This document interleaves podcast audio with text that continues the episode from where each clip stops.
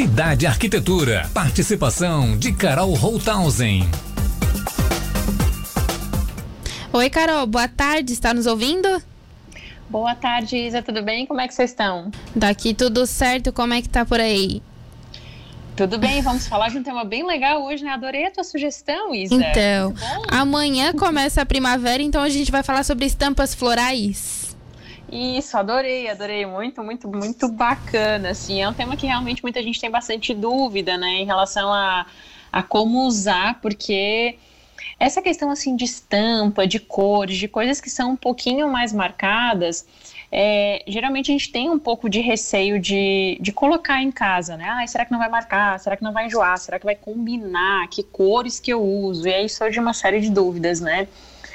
E sobre as estampas florais, bom, floral é uma estampa clássica, né? Clássica que a gente diz é uma estampa que não sai de moda, ela não é uma tendência, né? Ela não é uma coisa que a gente usa uma temporada, usa por um tempo e depois a gente abandona. Agora, quando a gente fala floral, é uma coisa assim muito ampla, né? A gente tem floral grande, pequeno, com fundo liso, com fundo estampado, com fundo listrado. Então a gente tem aí realmente uma infinidade de coisas.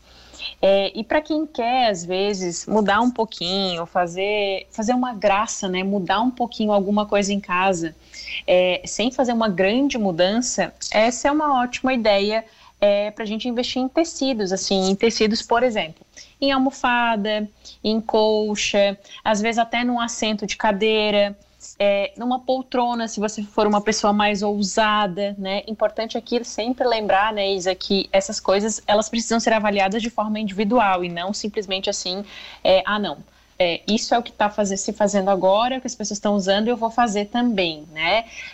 Tem pessoas que não adianta, que não combinam assim com esse tipo de estampa, que não gostam de formação demais, né? Ou movimento demais, ou cor demais, então nem vale a pena. Mas para quem gosta, fica muito legal. E eu gosto especialmente da questão das flores em casa, porque dá um ar... dependendo da estampa que você escolher, é meio romântico, assim, né? Aquela coisa mais feminina, eu gosto bastante, assim, mulher a gente costuma gostar. E aí, para quem quer se arriscar, o ideal é que você escolha um estampado, né? Um modelo de floral e combine com outras... com outras cores lisas. Por exemplo, se você vai trocar uma almofada de sofá, né? Você escolhe ali um modelo de estampa e depois você combina as outras almofadas com uma cor lisa ou até com um listrado. Fica muito legal, eu gosto bastante de listra e floral, porque geralmente fecha bem. E, em geral, quando você vai ver em catálogo ou quando você vai ver em loja, esse tipo de estampa, já vem ali uma composição que você pode ordenar, né? Então vem ali, de repente você pega ali uma estampa que tem azul, um rosa mais fechado e um roxo, aí já vai ter algum listrado, algum geométrico ou alguma cor lisa para combinar com essas estampas. E eu acho bem legal também.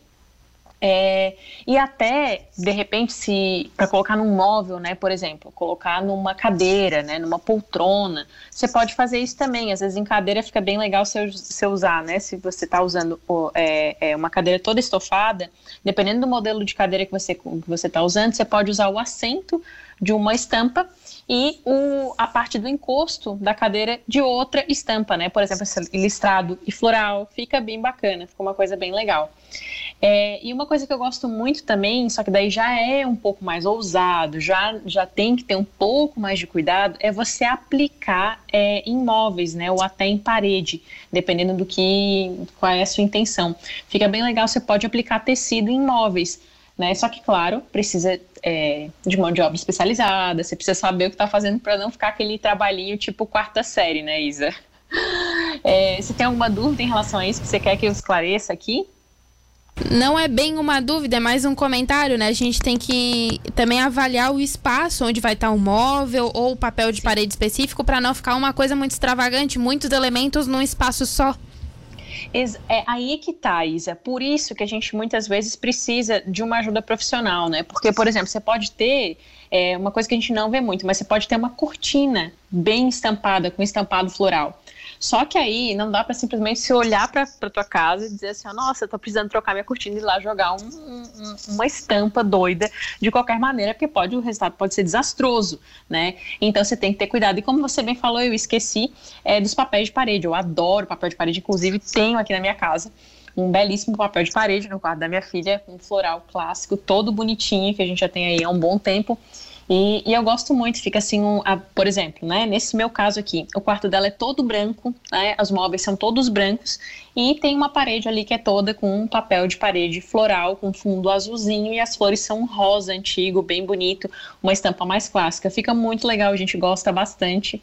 Então é uma boa ideia, né, quando você tem, por exemplo, assim, como você falou, né, os móveis todos de uma cor neutra, né, como o branco, por exemplo, fica muito legal você jogar, por exemplo, uma estampa floral, que fica muito bacana mesmo, mas tem que saber fazer, né, não dá para simplesmente querer colocar aí de qualquer jeito, sem nenhum critério.